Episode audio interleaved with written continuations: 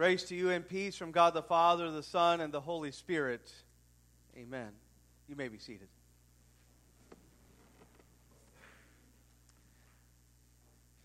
With every milestone, there seems to be a shift.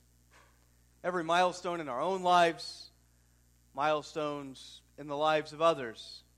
I think we all too often see this most readily in children. Every milestone seems to mark a shift of some kind.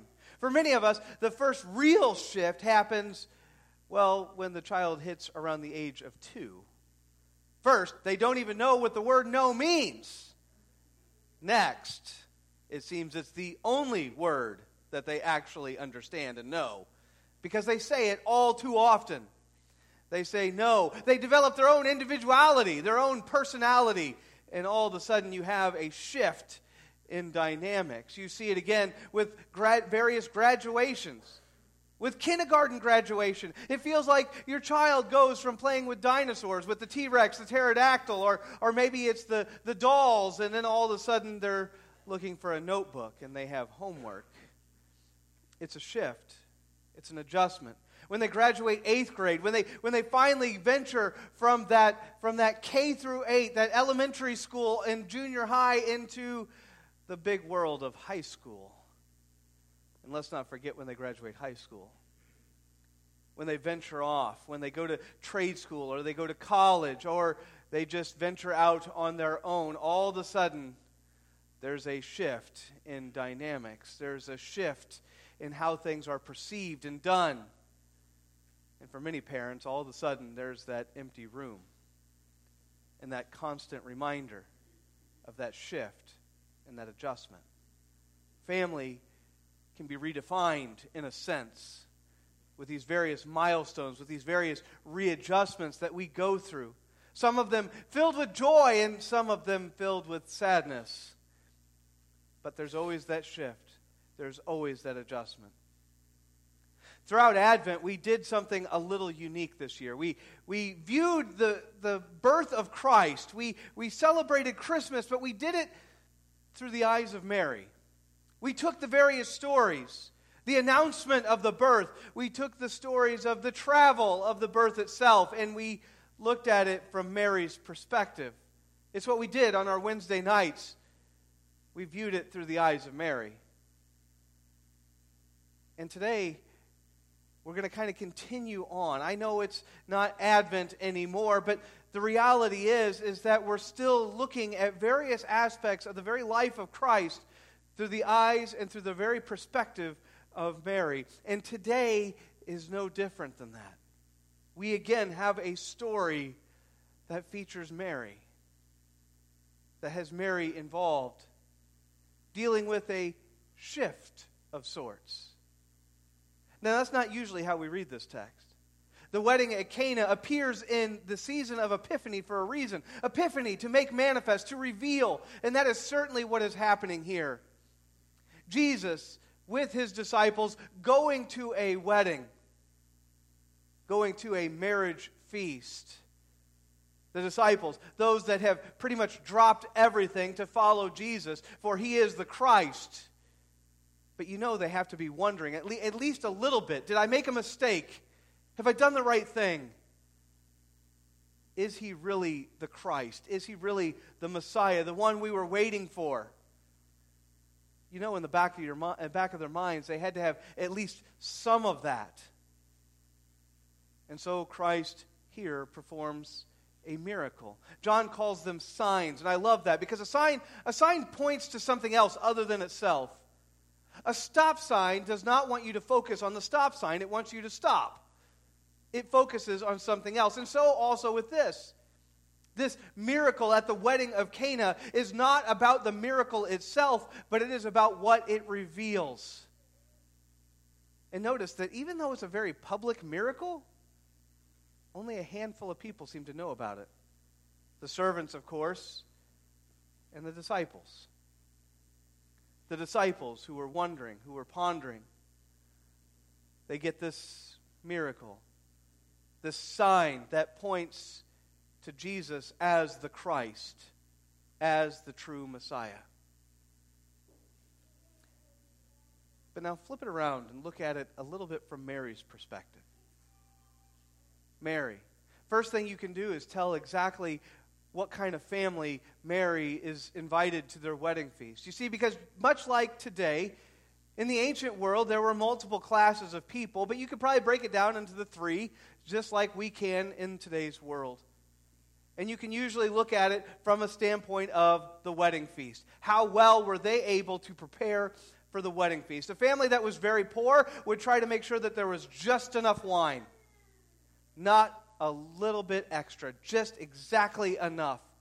Somebody who is more or less middle class would have had just enough, but then they would have added a little bit extra just in case they somehow miscalculated. And of course, the very, very wealthy would have just had all kinds of wine. So, at the very least, we know that Mary is at a middle class home, but more than likely, she is at the home of somebody who is very poor, who calculated it out, who thought they had enough, but then disaster struck. The kind of disaster that would shame your name in the community, in a small town community. I think some of us might understand what that looks like and what that means. They would have been ashamed, they would have been embarrassed. And so Mary goes to Jesus to solve the problem. Goes to Jesus with the problem at hand. They have run out of wine. They've run out of wine. But notice how Jesus responds. It might not be quite what we expect. My hour has not yet come. My time has not yet come. Jesus looks ahead and points to an hour, a time, a time when he will go to Jerusalem, where he will suffer, he will die, he will rise again on the third day and ascend into heaven. That's his hour. That's his moment of glory. That's what he points to. He points to that. From Mary's perspective, a shift has occurred. Now, we don't know if it just occurred or, or if there's other examples. We're only given this story. There's some other stories in the Gospel of Mark and Gospel of, of Matthew that kind of show this shift as well. But at least here, at least right here, we can kind of see that shift taking place. The shift in family dynamics, a family redefined. Jesus' earthly ministry has begun. Jesus is heading to Jerusalem. He's going to go there doing his ministry all throughout the area, but he is ultimately heading to Jerusalem. He is heading to the cross he is heading to his death and his resurrection. That's where Jesus is going. And so there was a shift. A shift in family dynamics. We don't know what Mary felt.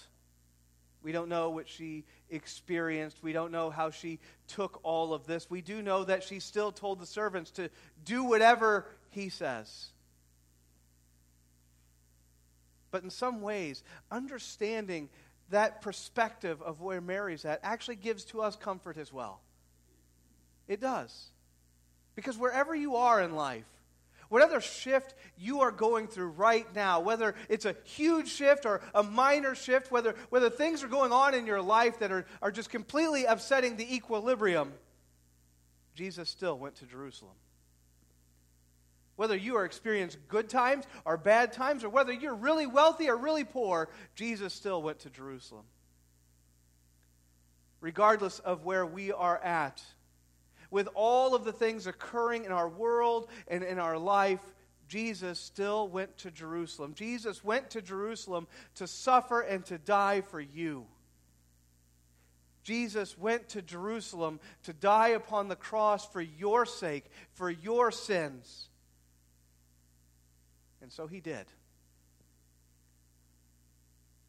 So, no matter what we are experiencing in the here and now, no matter what thing is happening in your life, whatever dynamic is changing, how your family is redefining, roles are being reassigned, or whether you're just having a bad day, Jesus went to Jerusalem. Jesus went to the cross. Jesus paid the price for your sake, that you would have eternal life with him. So, yes, this is good news, and this is great comfort for us here, for us now, as we hold on to and remember that Jesus went to Jerusalem in his name. Amen. And now may the peace of Christ, which passes all understanding, keep your hearts and your minds in Christ Jesus. Amen. At this time, please stand as we now confess our common faith in the words